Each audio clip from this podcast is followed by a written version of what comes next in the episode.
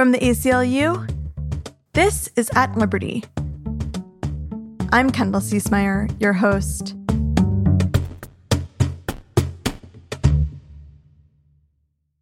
The United States, the richest country on earth, has more poverty than any other advanced democracy.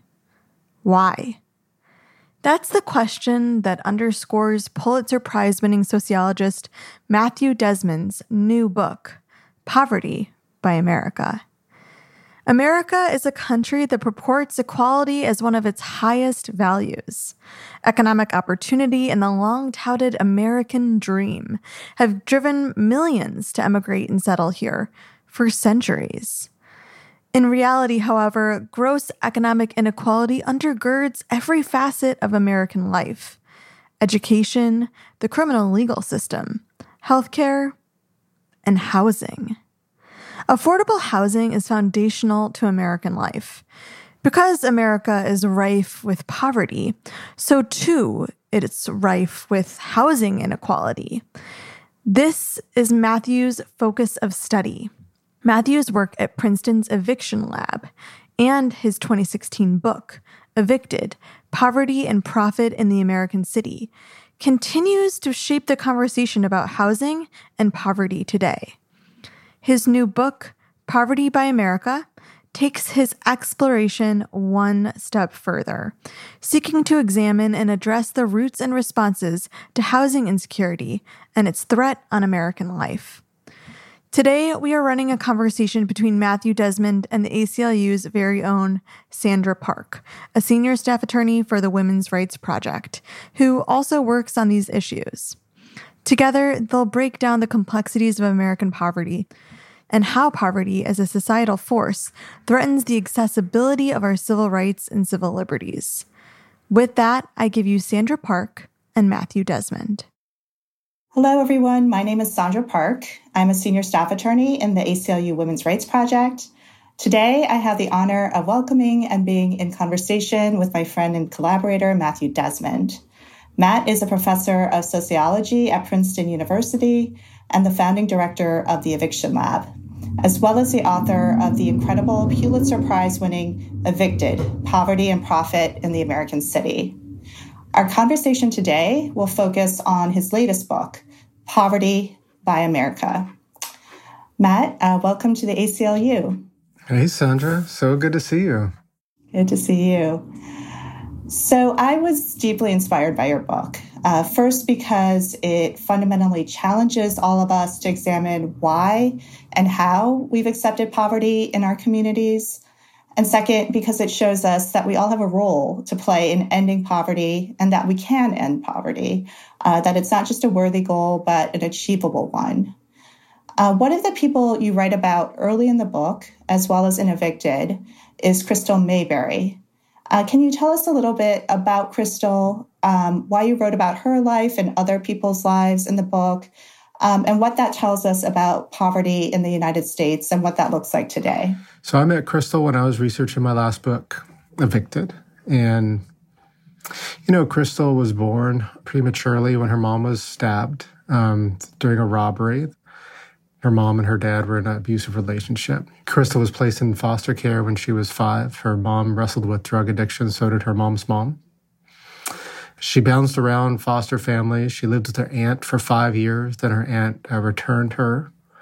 And then the longest she lived anywhere was eight months. Um, started growing up, you know, went to foster uh, homes, the group homes. I started fighting with the other girls in the group home. She picked up an assault charge when she was 16, she stopped going to high school. When she was um, 18, she she aged out of foster care, and she was on her own. And she received uh, disability, but uh, that was you know seven hundred fifty dollars a month, and uh, rent basically took seventy seven percent of that shack. And it wasn't long before she experienced her first eviction.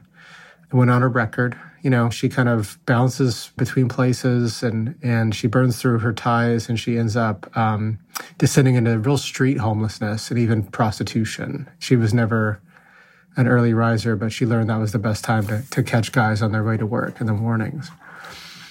And I tell Crystal's story because I think it reminds us of what poverty is, where it's not just an income level, It's this exhausting piling on of problems. And I think that easy solutions to poverty that ask someone like Crystal to just get a stable job or, you know, just get the right education, it's kind of like asking her to have a different life. Yeah, and I think one of the things, obviously, you point out is so much of our discussion of poverty is about demonizing poor people. Um, but some of the lines that struck me and how you describe poverty included, you know, poverty is the loss of liberty. Poverty is the feeling that your government is against you, not for you.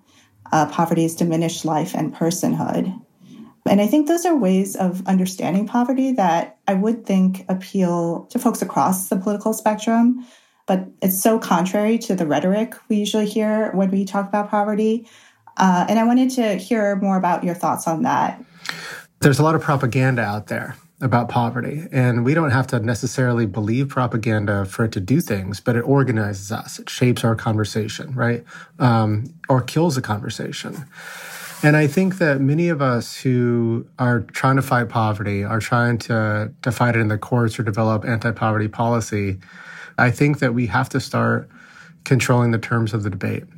And so I think that means for me, shifting the aperture away from from poor families and poor communities to uh, to us, to a lot of us who are um, living our lives often unwittingly in a way that that contributes to poverty in our midst. One thing that the book tries to do is is argue for for poverty abolitionism and to kind of ask us to to accept that as an identity you know and as a as a political project but as a personal one too and it it has a way of, I hope, you know, making these old myths and these kind of cruel rhetoric about the poor seem very like retrograded, uncool. And I think that's important because it's easier to change norms than beliefs. And I think that as more of us live and commit ourselves to poverty abolitionism, we can start turning, you know, those old stories into boring stories. Mm-hmm. Yeah. I mean, I do feel like the stories have had so much resonance, you know, over time in our society. And, and so I was very taken with the framework that you presented of poverty abolitionism. Can you talk a little bit more about what you mean by that and why you chose to use that framework? I think I chose it for its ambition. You know, I mean, like other abolitionist movements, uh, this one sees poverty not as like a minor social ill or like an inevitability of American capitalism, but as an abomination, like something we shouldn't tolerate. And it shares with other abolitionist movements, like the movement to abolish slavery or the prison, this conviction that profiting from someone else's pain is all corrupting, right? It corrupts all of us. You know, we can shop and invest differently. We can talk about taxes differently. We can fight against exploitation, even if we benefit from that exploitation. Uh, a poverty abolitionist uh, rejects segregation, you know, and fights for open communities. And that doesn't just mean you know, voting for the right person, you know, or signing the right petition. It also means doing the hard work of going down to the zoning board meeting at eight o'clock at night and standing up and saying, no, we should build this in our community. Part of that political will is for us, many of us, to start taking ownership over this problem in a way that I don't, I don't think is, is very popular right now. And one of your insights, I think, is that poor folks are more likely to understand how they benefit from the government, um, while those who are middle and upper class do not.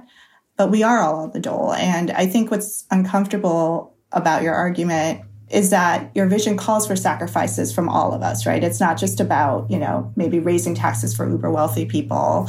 And so I wanted to hear you talk more about, you know, the significant ways that folks who are, you know, the, the large middle, and there are lots of folks who may think they're in the middle and they're actually not in the middle, right? Um, but um, how they benefit from the government and how do we get people on board with connecting the dots between those benefits and the perpetuation of poverty more broadly? So we have this unbalanced welfare state where we give the most to people that need it the least. So let's put a, a few numbers on this. So if you get a tax break because you own a home, you could deduct the interest from your mortgage on your tax bill, or the government can send you a check. It's the same difference. And so if you add up all those things, you know, the average family in the bottom 20% of the income distribution, our poorest families, they receive about $26,000 a year from the government. And the average family in the top 20%, our richest families, they receive about $35,000 a year from the government. So that's a 40% difference almost. That's what I'm talking about. We're talking about imbalance. And then we have like the audacity, right, to like look at a program that would reduce child poverty or make sure we all have access to a doctor. And, you know, we say, oh, how could we afford this? You know, as if the answer wasn't staring us straight in the face. We could afford it if the richest among us took less from the government. You know, we could afford it if the country did more to fight poverty than to guard fortunes. I think that I have a duty as a poverty abolitionist to start talking about the fact that last year, the country spent $190 billion on homeowner tax subsidies and only $53 billion on direct housing assistance to the needy. And if we didn't have a deep eviction and homelessness crisis, I wouldn't lose that much sleep over it. But we do. And so I think this is a way we have to start asking for a rebalancing. And I think that language, for me, anyways, it's a bit more effective than redistribution, which to me signals the government taking something that's yours.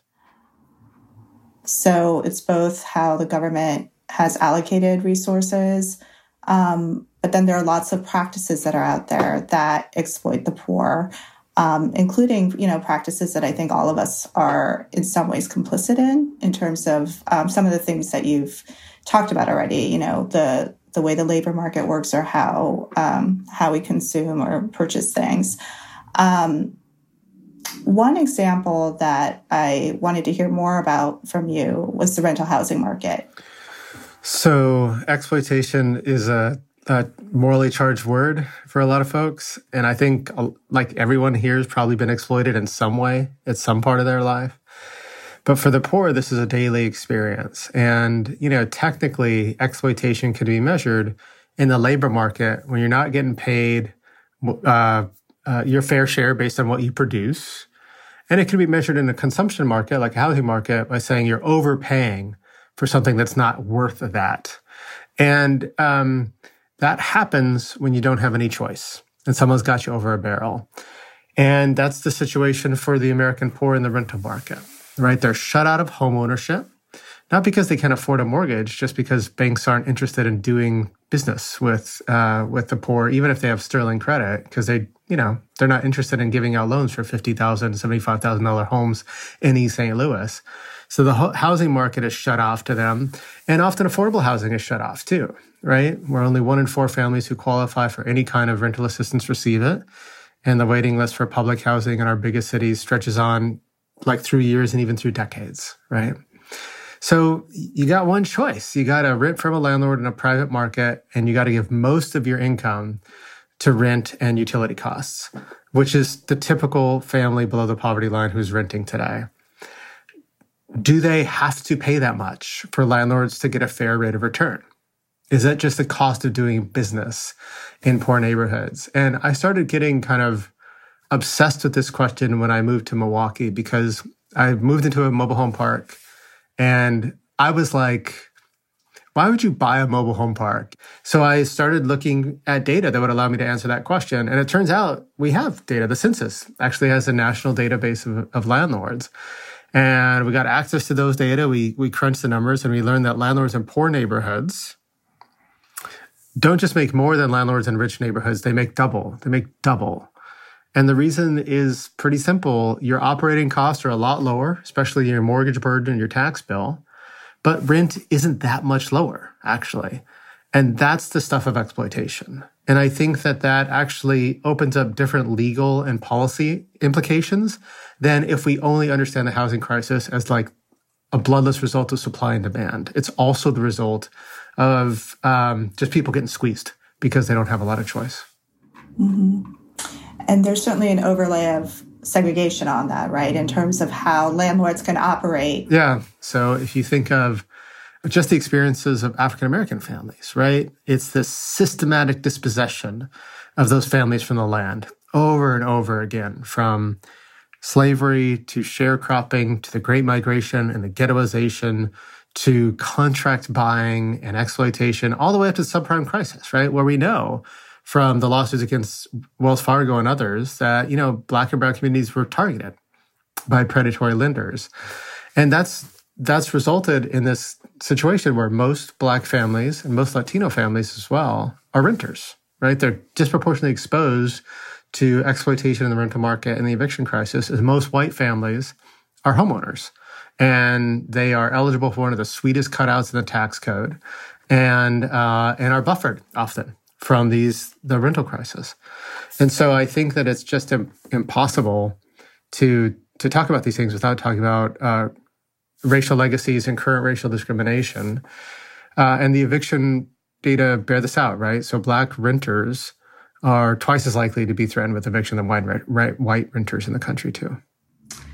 Yeah, I think um, just sticking on this, I mean, one of the things that you've been so responsible for is just you know really enriching our understanding of evictions through data. And um, when eviction lab was created there really had been such a huge dearth of uh, data on evictions.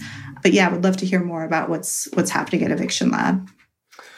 There's this line in the new book where I um, it's I borrow it from Tommy Orange, the novelist, where he says, you know, it's like these kids are jumping out of the windows of burning buildings, falling to their deaths, and we think that the problem is that they're jumping. And, you know, when I read that, I was like, man, that's, that's the American poverty debate. And it's American social science, you know? And if you ask me, like, what does the best data that we have say about why people get evicted? I would draw on that data and I'd say, well, you know, race really matters. Uh, gender matters. Women get evicted at higher rates than kids, or than men. Kids matter. If you live with kids, your, your odds of eviction go up. But see how the data are making us think like that, right? In individual terms, like people aren't evicting themselves, you know? And so we at the eviction lab now are obsessed with the fire. You know, like we're obsessed with like who lit the fire, who's warming their hands by it. So that means we're asking questions like who does all the evictions in a city? Like in Tucson, uh, the top 100 buildings evict uh, three fifths of the city you know, and the, the rest of evictions are spread over thousands and thousands of buildings. So suddenly, suddenly you're asking, who are these guys, right? Is that 100 people or is that like 10 people? You know, what is it? We're obsessed with who owns our cities. We don't know. We don't know who owns Baltimore, or DC, or Houston. We should, you know, because of LLC and corporate shell um, uh, laws, really. And so we're trying to break through those those shells and get a sense of of, ownership of the city and, and what that might mean for different kind of policies and legal strategies. And we're very obsessed with the what dorks like me call the political economy of the rental market. How much are folks making? You know, what are the returns for landlords in West Philly? Um, you know, uh, are those returns uh, reasonable or justified? Uh, so we're kind of we're kind of obsessed right now with questions about ownership uh, in, uh, and kind of individual actors uh, in the rental market that are that are not the tenants, that are the owners. Yeah. Thank you for that. Uh, so I want to move us toward talking about how we can and will end poverty and your vision for that. You know, one of the success stories you point out in the book is the response to the pandemic at the federal level, where we saw measures for enhanced unemployment insurance, expanded child tax credits, um, and rental assistance. Speaking of rental housing. Um, and, you know, I think it was a time when we all accepted that people's dire economic situations were not their fault, you know, that we were dealing with a global pandemic. And thinking about rental assistance, what struck me in the book was you write about how it was a success, um, but not recognized as such. And I'd love to hear you talk about that and the consequences of that. Sure. So, you know, we had this unique designation in America to have like an eviction crisis like immediately when the pandemic hit. And advocates started asking for a moratorium, you know, and they got laughed out of the room by other advocates, you know, by by um, allies. And then one state did it, another state did it, and pretty soon we had a CDC moratorium under the Trump administration. You know, lasted almost a year. And one study out of Duke showed that it decreased COVID COVID related deaths by about 11%, which is tens of thousands of lives saved. Um, but of course, then the question is like, well, the rent the rent bills adding up. You know, what's going to happen? So the government uh, rolls out emergency rental assistance. It's $46.5 billion allocation, which is like double HUD's budget, right? It's huge. It's huge. And it's like the biggest thing the federal government has done in the lives of renting families since like the invention of public housing, I think. And, um, but it turns out you can't drop 46 billion dollars from a plane, right? You got to create all these distribution channels. And some states did it really fast and well, and other states did not. And when that was happening, everyone was complaining about it. It reduced evictions to the lowest they've ever been on record, ever, months and months and months after the moratorium. And all these different markets, New York, Albuquerque, all these different markets, evictions super low. And no one said anything. you know, we were just so quiet. We were so quiet. And um, I think that the question of why we were so quiet I, is something I'm trying to work out. And I'm, I'm really re- resisting easy answers. A lot of times you get together with folks and they'll say, well, the Democrats have a marketing problem.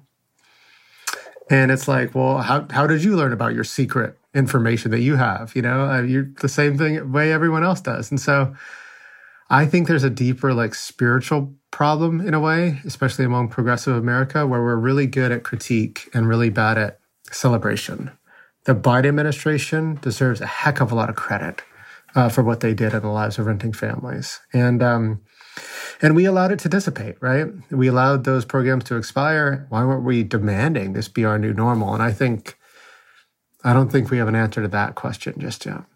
Yeah, I mean, I think there was something about you know both the amazement that it happened and then you know to the extent it was it felt tied to the pandemic and of course the pandemic in many ways is ongoing but you know i, I think i think that that's a really important question what's driving our um, reluctance to adopt measures that work but i want I, guess i'd love to hear more about your thoughts on that polarization and how that feeds into the way we currently deal with poverty yeah i mean I think there's two kinds of polarization. One is the idea, the extent to which the American public is polarized from itself. And I think on that level, uh, there's a lot of optimism and hope, actually, right? Most Americans want a higher minimum wage. Most Americans don't think the rich are paying their fair share of taxes. They're right. Most Democrats and most Republicans now, you know, believe that poverty is a result of unfair circumstances, not a moral failing or mistakes which is interesting. It's sea change. And so I think on the ground level, there's a lot of broad agreement on issues of economic justice. But at the top level, like among our policymakers, that's when you see these, this, this drastic polarization. I think that one of the things that's very surprising to me about the polarization in Washington is the degree to which the Republicans have become quite quite blatant about um, defunding the IRS, you know, turning away from tax fairness and, and plain um, enforcement. You know, the chair of the IRS last year went in front of Congress and estimated that they, that we lose a trillion dollars a year, a trillion in tax evasion and avoidance, right? We have to have fair tax enforcement for us to get really serious and ambitious about ending poverty, I feel. So, how do we evaluate which policies have the potential to end poverty? Um, one of the things, frameworks you talked about is that too often we may be supporting policies that accommodate poverty rather than disrupting it. Uh, and two of the examples you give, which you know I'll say I found a little surprising, um, were the in, earned income tax credit um, and Section 8 housing vouchers as policies that might you know, that have been incredibly helpful for many poor people for many years, um, but are more in the camp of accommodating poverty rather than disrupting it. Uh, so, would love to hear more about your benchmarks for which policy interventions will really get us toward disrupting and dismantling poverty. As you know, I've been stumping for expansion of housing vouchers for years and years and years. Uh, I think the evidence about the effectiveness of housing vouchers is clear and irrefutable. Um, I've been with families when they received housing vouchers and they drop to their knees and cry, you know? So I, I know the, the impact that these have. So if you ask me point blank, would you support expanding housing vouchers? I would say yes, absolutely. Would you support expanding the earning tax credit? I'd say yes. As we've expanded these programs over the years, poverty has been persistent. And, you know, housing vouchers are lifesavers for families that, that receive them, but they do not address the root cause of the housing crisis the rising rents. And there's there's some evidence that they contribute a bit to it. And in fact, there's some evidence that it depresses wages, which makes sense because the EITC is something like a subsidy for, for employers. We have to start advocating for and pushing for longer term solutions that really do try to address exploitation, especially in the labor and the and the housing markets. So the labor market, you know, that's things like making organizing easier, making sure um, employers follow uh, labor law, which I know the ACLU uh, does day in and day out, uh, fighting for things like sectorial bargaining. So we can actually organize entire sectors instead of going one warehouse at a time. Things like that, I think, really matter for, for driving up wages in a permanent way. And in the housing market, I'm, you know, it's about expanding choice. And I think that could be done by building out more social housing or public housing, making inroads to homeownership for low income families, uh, deepening our investment in land banks and community trusts. Can you uh, share some of the anti-poverty advocacy efforts, you know, happening in a in a community or two that's um, most inspiring you? I think there's stuff going on around the country that's really inspiring. It's just not big enough. It's not big enough, and I think that if you look at um, groups like Community Change or Poor People's Campaign or uh, the Working Families Party at the national level. I love what they're doing uh, with respect to getting folks from low income uh, communities to run for office, you know, and um, I love the idea of what Reverend Barber calls this fusion politics, really kind of uniting folks uh, across red and blue lines to to fight for poverty together. Um, I think uh, one fair wage, the you know the movement to end tipped wages, sub minimum wage, is really smart. And I think that this new labor movement, like the Not Your Father's, finally multiracial, uh, uh, often woman led uh, labor movement that's uh, emerging in places like the uh, SEIU, is doing incredibly sophisticated organizing around the country. Um, and then I think the new the new housing movement that's that's bubbling up is really inspiring. And I don't think we've seen this level of housing activism like since the Great Depression. You'll remember like the biggest news story before George Floyd's murder was about the cancel the rent campaign, which was really gaining steam. And we're seeing tactics like people chaining themselves to to eviction court and you know and and and blocking sheriff blockades and and, and it's and it's growing in a way. So it's interesting for me. I mean, when Evicted came out, I would get questions about like rent control and rent stabilization, and they'd be like really seen as like really far out there questions. And now they're like on ballots, you know, in some states. So I think that um, that's the result, you know, of organizing around the country too. Mm-hmm.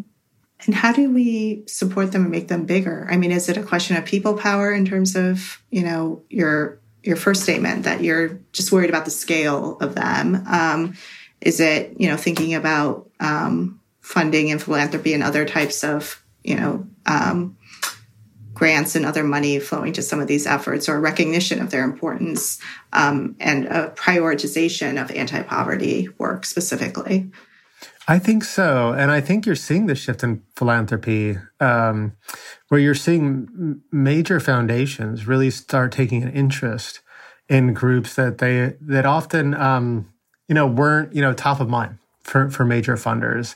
And I think you're seeing that change. And I think the book's ultimate goal is to really, you know, draw readers into the anti poverty movement. And, um, we launched this website with the book called endpovertyusa.org and it features all these anti-poverty groups around the country and i hope readers are connecting to that and, and, and joining up. And I, I just do think it's a people power situation. You know uh, contributing to that movement can be lived out by you know signing up and showing up but also by like what are we buying?